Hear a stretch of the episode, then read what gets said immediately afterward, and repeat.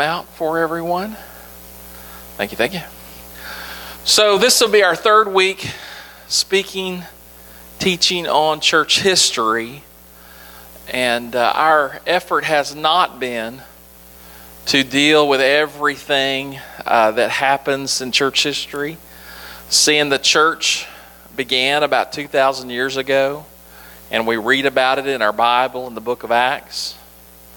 Acts Acts chapter 1, Acts chapter 2 is the genesis of the church. Uh, and then you read uh, the letters that the apostles wrote to the church that was started in the book of Acts. And you understand, you, they explain to you uh, what the New Testament belief is. And uh, that's the original, that's the pattern. And as believers, it should be our uh, desire to walk in that original pattern, in that original form. And so that is our approach. We're not trying to understand or explain because uh, church, to cover 2,000 years of church history, we could talk about that to infinity and beyond uh, because there are literally thousands of characters involved if we're talking about church history, it necessitates us to kind of deal with where things began to depart. Last week, we talked about some departures that were happening while the apostles were here. You see them deal with those errors in the book of Acts. You see them deal with those errors in the book of Romans and Galatians and Hebrews. So there was a false doctrine, a departure from the original, even while the church was still here. Book of Revelation, Jesus speaks of the doctrine of the Nicolaitans, the deeds of the Nicolaitans, a doctrine of a sect of people. Jesus said, I hate their doctrine and I hate their works.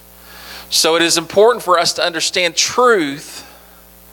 Its source must not be an individual, not me, not, not Brother Hayes or Brother BJ or Brother Billy or Brother Bobby, but the Word of God. This is our standard of what is true.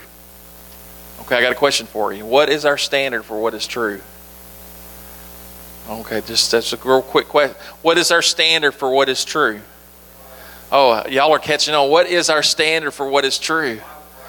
The Word of God is our standard. And so when the Bible says that the church is built upon the foundation of the apostles and the prophets, Jesus Christ, the chief cornerstone, the scripture is declaring that it is the source of what we should believe, what should, we should teach, what we should preach, and how we should live our lives. So when we look at church history, it's important for us to recognize that what happens in history is not better than what happened in the Bible.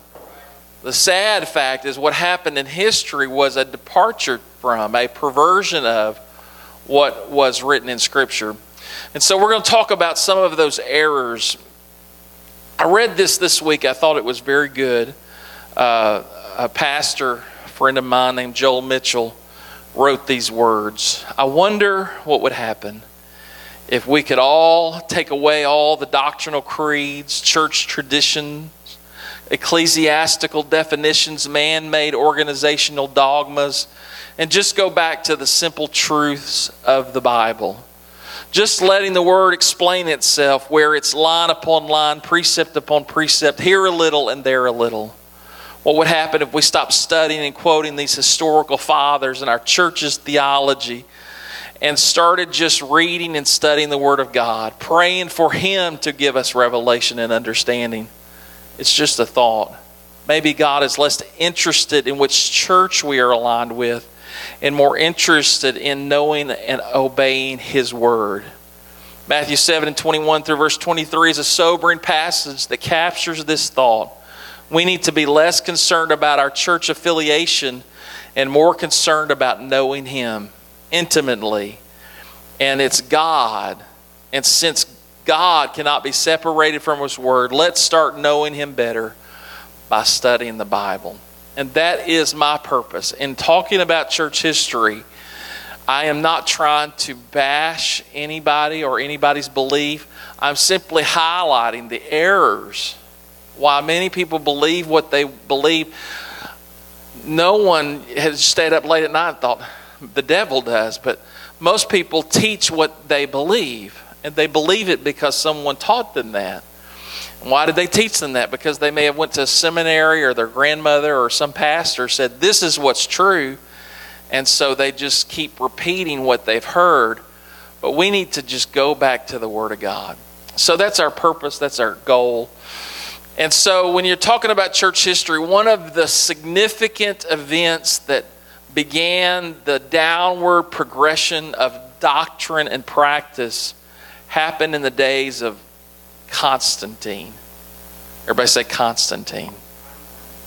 He was an, the emperor of Rome uh, that came about 300 years, 323 AD. Uh, he was the emperor, and during his reign, uh, and I mentioned this the first week, previous to that, it was illegal to be a Christian. So they, they, they fed them to the lions. Christians were put out into the, uh, the Colosseum in Rome, and they would they put them there, and they would let the lions loose, and the lions would tear them and eat them. They would burn them at the stake. They would stone them to death. And that was the story of being a Christian for the first uh, 300 years of its beginning. They, they, they, they crucified Jesus. All of the apostles, save John, they were martyred for the faith of Jesus Christ. And so for 300 years, if you were a believer, there was a real good chance there was a death penalty hanging over your head. And you, uh, and many of them, even that, though that was the fact, they still preached, they still believed, and the church grew. The effect of Christianity spread over the then known world, even though it was illegal. There's something powerful and supernatural about the gospel. Even today in Iran, in Iraq, in some of these Middle Eastern countries where to be, to be anything but a Muslim is illegal, and that you can be put to death for converting from Islam to Christianity. There are thousands of people that are coming to faith, coming to salvation to Jesus Christ in a hostile environment. Why? Because the gospel is real. If you see something, uh, one of the most common uh, testimonies of Muslims that come into salvation, they have a dream. And in the dream, they see Jesus. Jesus testifies to them and tells them where to go, tells them who to talk to. And in spite of the criminality, uh, the illegal uh, action of converting, they do convert. And so that was the story of Christianity for much of its early history. It was illegal to be a Christian, but Constantine, he was a politician and he understood the, the the strife that was involved when so many people were Christians and, and then these people were killing them. Uh, he had he said he had a vision. I really believe he just he he thought I know how to be more effective. Let's do away with the strife. And in a short period of time, it went from it, it went from being illegal to be a Christian to being illegal not to be a Christian. And so, all of these people that were operating as priests and worshipers, worshiping all these Roman gods, in a short period of time, they just changed the plaque on front of their temples and changed the nameplate under their gods, and they included that all into Christianity.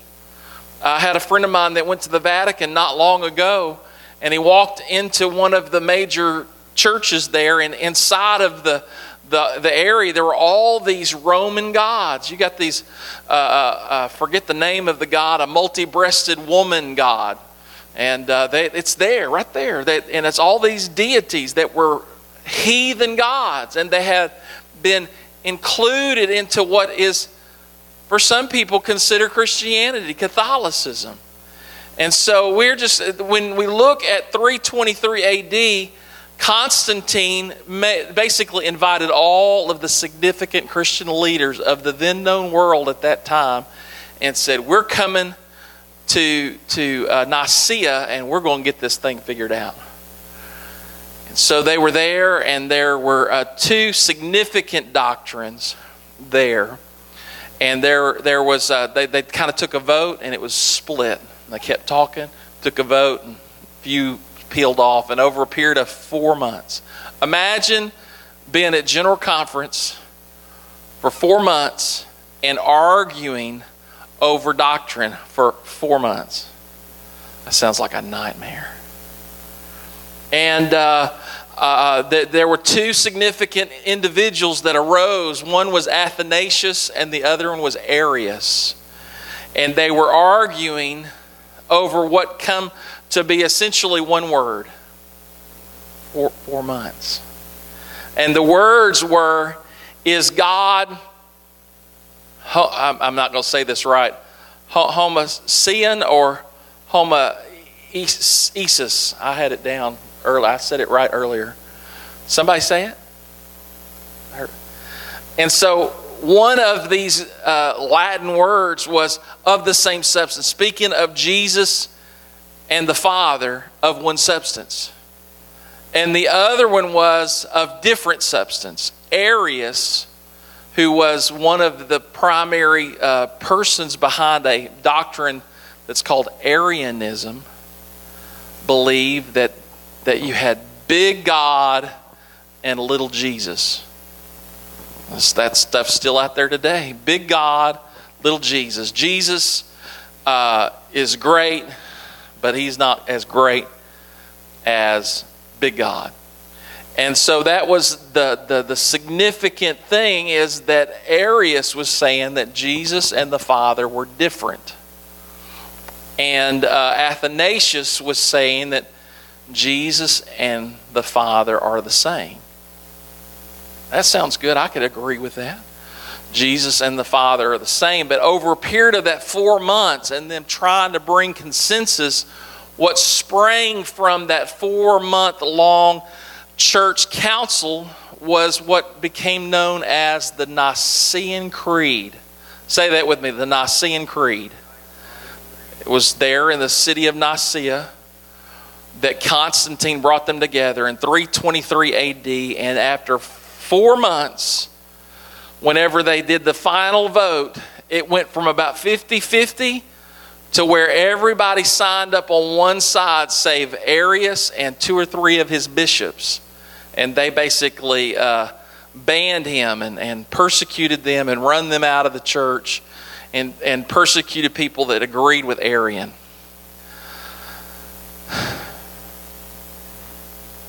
And so the, the, the problem is, is this began a pattern in Christianity that people began to look to what the church council would be to determine what they believed. So let's say you believe this, I believe that. You go to a church council and all the bishops vote, and whoever gets the most votes, that doctrine becomes the official doctrine. If you're going to be a Christian, you better do the Nicene Creed. That's still true today. People, uh, people will make you sign a document if you're part of various uh, uh, religious uh, organizations. If you you got to sign the, the Nicene Creed or the Apostles' Creed, or there's various ones, you got to believe that. And if you don't believe that, they'll say you're not a believer, you're a heretic. Uh, after the way of heresy, there I go. Because the bottom line is that the councils have no value except from a historical understanding of how Christianity got so far off base. The only thing that has authority in dictating our doctrine and our practice is what? Is the Word of God.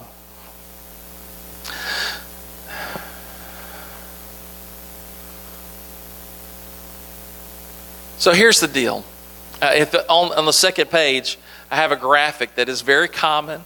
If you have discussions with people that believe in the Trinity, they are taught that there's one God, but three persons in God. And they are, they, they are, they're one, but they're three. Uh, uh, uh what is it? Unity and Trinity. And, and they make a big deal about the fact that the Father is not the Son, The Son is not the Father. The Son is not the Holy Ghost. The Father's not the Holy Ghost. The Holy Ghost isn't the Son. The Holy Ghost isn't the Father.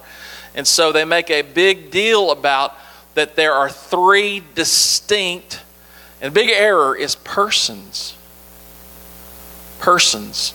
And here's the problem with that teaching is that it is bringing God down into a form, a picture we can understand.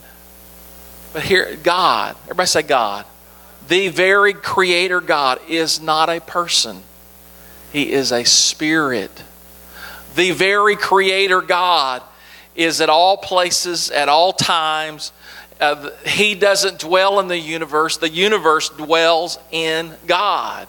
He dwells in the universe, He dwells outside of the universe. He dwells in time, He dwells outside of time. That is a, that's a mind blowing thing. He's omniscient. That's what it means to be everywhere at once. Omniscient.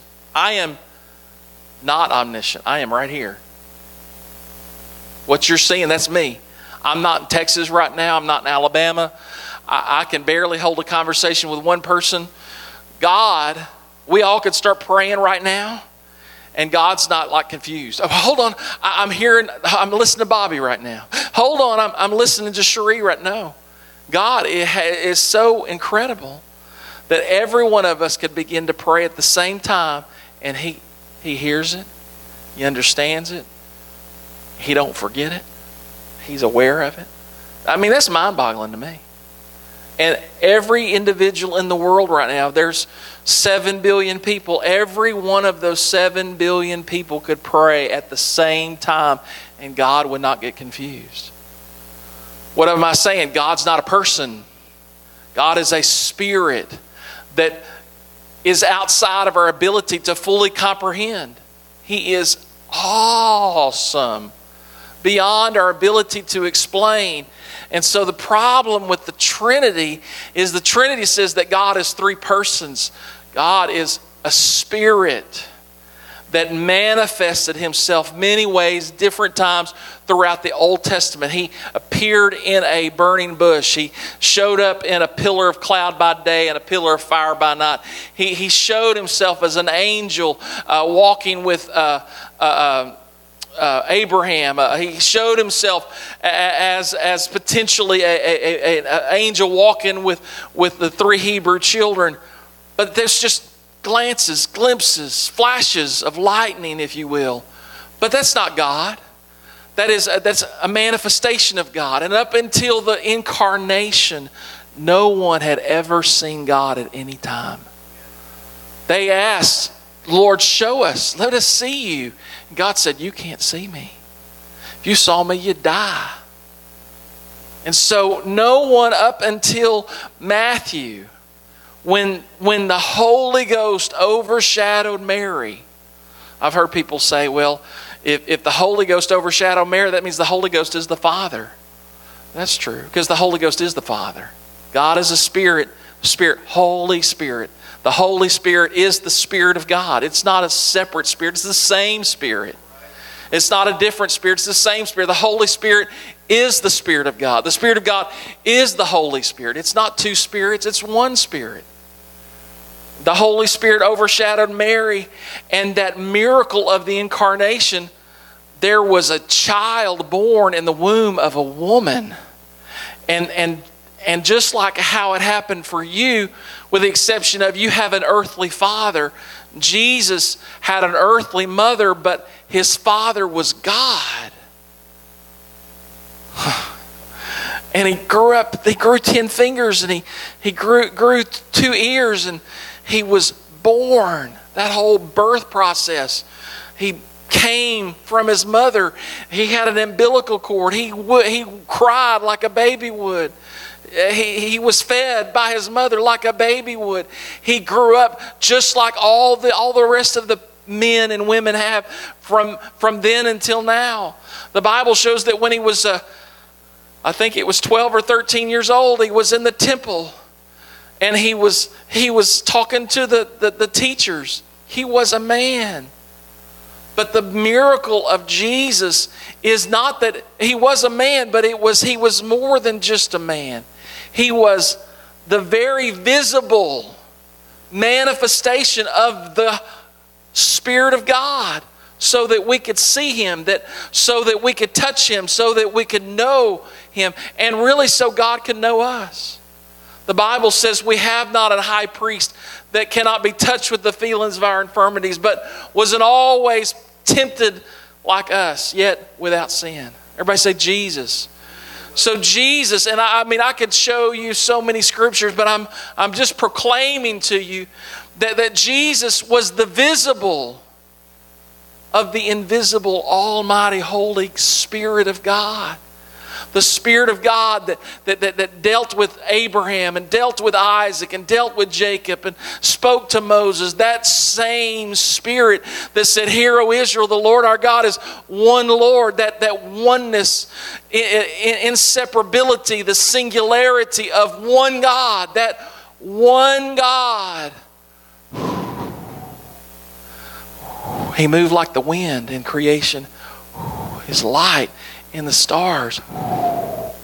It all came down and coalesced into Jesus. Jesus isn't in the Godhead, the Godhead is in Jesus. I have it here in your notes. For in him dwelt all the fullness of the Godhead bodily, and ye are complete in him who is the head of all principality and power. Everything I need, I need in Jesus. It's not that Jesus is, is, is somehow separate from who God is. Jesus is the visible of who God is. Up until Jesus, no one had ever seen God.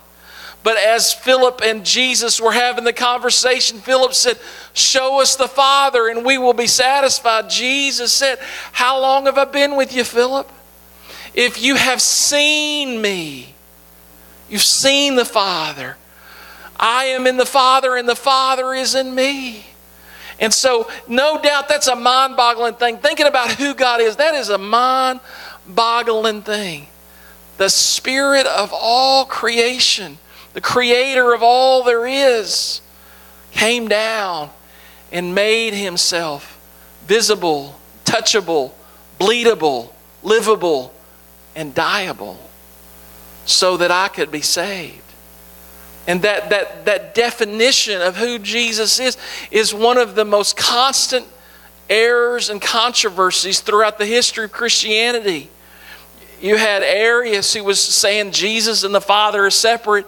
You had Athanasius that was saying Jesus and the Father are the same, but they're different and, and this, this, this evolution of the Trinity, it wasn't until the, the Council of, uh, of uh, Chalcedon, I believe it is, 130 years later, when they finally settled in on what people say the Trinity is today, that, that it, so uh, almost 500 years after the apostles were here, they're starting to hammer out brand new doctrine that's not in the scripture. And so when we think about church history, I want the scripture to define for me who Jesus is.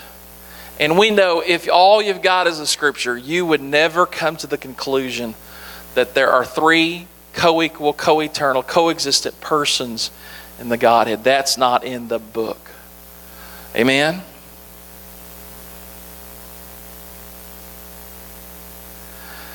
Amen. So, it is this, this process, and I'm, I'm, I'm trying to cover, because next week we're going to talk about the Reformation. So you have from, from the Council of Nicaea until uh, Martin Luther, you have all kinds of crazy stuff, quote unquote, Christianity believed. And many Christians, quote unquote, Christians today still believe.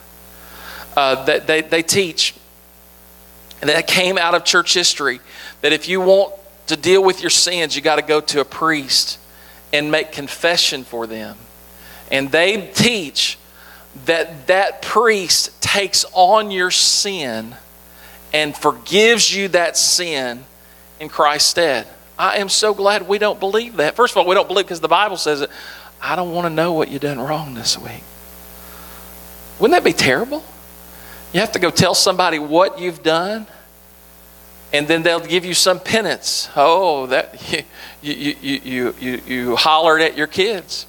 So I want you to, here's your penance. And they'd get, basically tell you how many times to repeat a certain prayer. So many Hail Marys, so many Our Fathers. And, and that, that, that, that be, became a part of what is known as Christianity.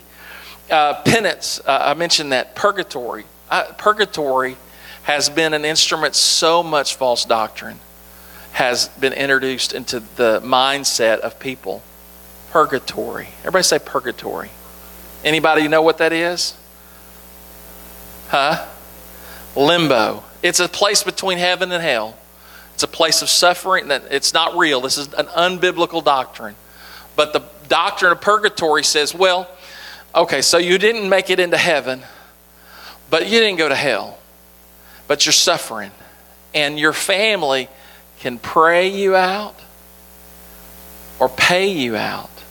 If you, if you had some uh, uh, uh, uh, hellion of an uncle, but you loved him a lot, and you know when he died, like, ain't no way he went to heaven. Lord, I hope he didn't go to hell. What's it going to cost me to get him into heaven? You could write out a check to the church and they'd put him. They'd move his name from purgatory to heaven. 593 AD is when that little gym started being taught. Infant baptism, 370 AD. There are other mediators between God and man. Uh, indulgences. Oh, that's a good one. I mentioned this our first week. Indulgences. The doctrine was uh, formulated that, that Jesus had so much virtue, and the church was the repository of the virtue of Jesus Christ and let's say an indulgence wasn't forgiveness for what you have done, indulgences was you could pay to play. I plan on uh, killing my neighbor. I'm planning on robbing a bank, whatever. They would go to a priest and say, I'm about to do something bad. And they would basically, for money, write them out a piece of paper and say, You get a free pass. That's how they built St. Peter's Basilica.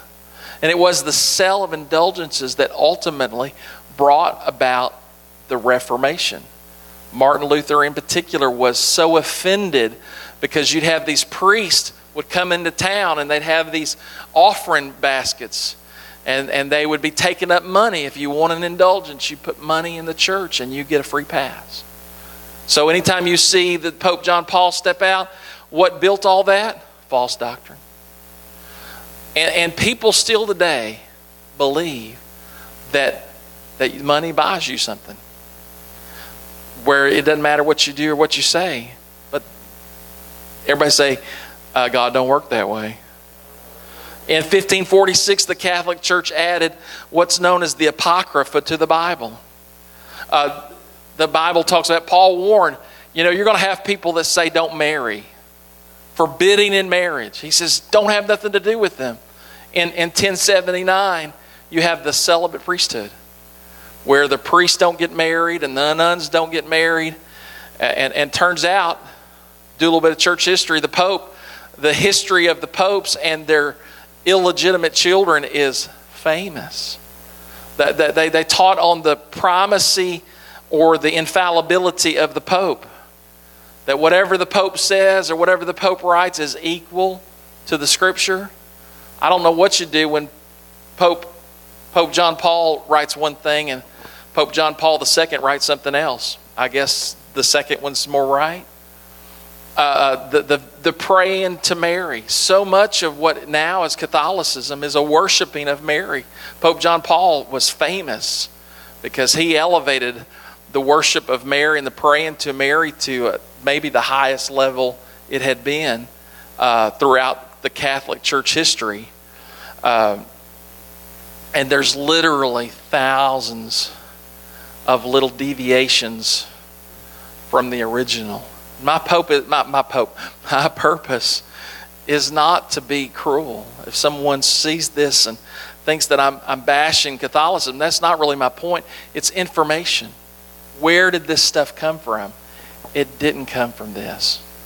And the, I think the biggest error of Catholicism is the first one I meant that I wrote here.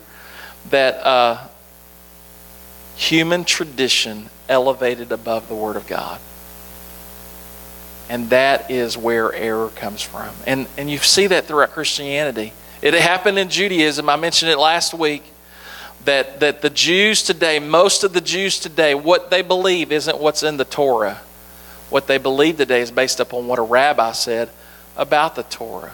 In many denominations today, I, I think one of the greatest tragedies there'll be a young person that really loves the Lord and they want to be used by God and they send them to one of their seminaries of their particular denomination. And when they go, what do they do? Do they study the scripture? No, they study their personalities who write about what the Bible says. And they spend a bulk of their time reading about what the Bible says. I, I was uh, test driving a car about six months ago. And I was riding the car with a young man that is in his senior year at Reformed Theological. And uh, I haven't done that since. It's a great way to witness to people. Because if you're ride, driving and they're riding with you, they're captive till you decide to go back home. And I started, I basically, he said, Well, what's the difference between Pentecostalism and, and, and Presbyterian? And I said, Well, the biggest thing is that we reject human tradition. We believe the Bible is the singular uh, voice of authority concerning doctrine. We reject the church councils. We reject historical Christianity. That's a big word. If you witness to people, they'll talk about historical Christianity. Which part of history? Because many people that talk about historical Christianity, they don't accept it all. Most people that say they believe in historical Christianity, they don't, they don't accept the popes. They, they pick and choose which part of historical Christianity they choose. And let's just make it easy. Let's go back to the original history of the Bible and forget all that other stuff. What does the Bible say? I've said this over the past few weeks. I do identify as a, as a Pentecostal, as an apostolic. And what it means when I say I'm Pentecostal, it's not saying I'm following a tradition of a person who wrote about the Bible. I'm identifying with the experience found in Acts chapter 2 and when the day of Pentecost was fully come. I'm, I'm Pentecost by experience. I'm apostolic in doctrine. My core documents and my personalities that I believe in is Peter and Paul and John, the writers of this scripture, Jesus and Isaiah and Ezekiel and Moses, those are my leading figures in the formation of my doctrine. So, church history. Anybody have any questions, comments? We got about seven minutes. Right, and I didn't know you were going to be here today, but. Oh, I know you're not. Uh, we've, we've, we've talked about it. Anybody have any comments or questions? Come on, somebody give me a question. See here, I got a dollar. A dollar for a good question. Surely somebody here.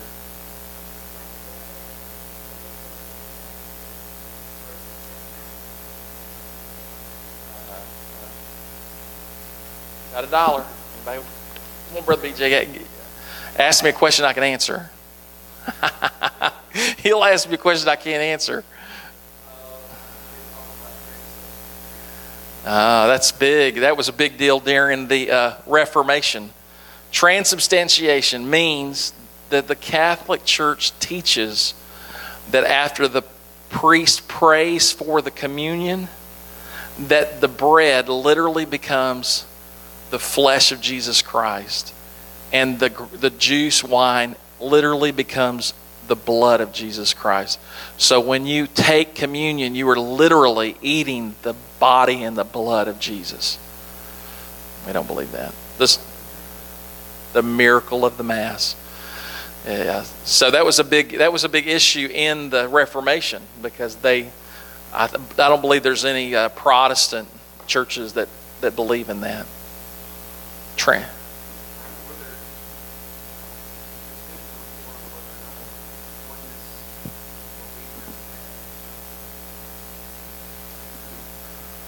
Well, I think the fact that the where the way the conversation started and the, the issue they were discussing, to me what happened is you ended up with a choice of two errors. And so I think a lot of people signed on to the, the document of Nicaea because they agreed with it more than it's like the ch- choice of, of two errors. The second thing is just because someone is in leadership don't mean they're right. Can I get a witness? I mean, religious leadership, and this is true in every organization, just because someone has been elected to lead doesn't mean that they're making good decisions. So uh, I, I believe that in that area you can see there was these influences, these other thoughts, thoughts that didn't didn't originate within the original Judaic Christian mentality, but they were a product of the, of the Roman influence, the the other cultures that influenced the doctrine. For instance, Trinity. Uh, the religion of Egypt has a three God entity. Hinduism has three God entities. Uh, uh, there, there are a number of various, even the Romans had three God entities. You had a, a father, a mother, and a child. You had a lot of deities that was prayed, th- prayed to pre Christianity. And so it was those influence that found themselves. So when you see pictures, you'll see, if you just do a search on your Google, uh, pictures of the Trinity, you see all kinds of just crazy stuff. But that in, that's not what that's not what Moses, Abraham, Ezekiel, Isaiah, Jesus, Peter, or Paul, none of them taught anything that even resembles what came to be believed by much of Christianity. Anybody else have any questions? Sister Jennifer, you have any thoughts back there? No? Brother Hayes? How many gods are there? There's one God. And what is the only saving name? One scripture I didn't read Matthew 28 19.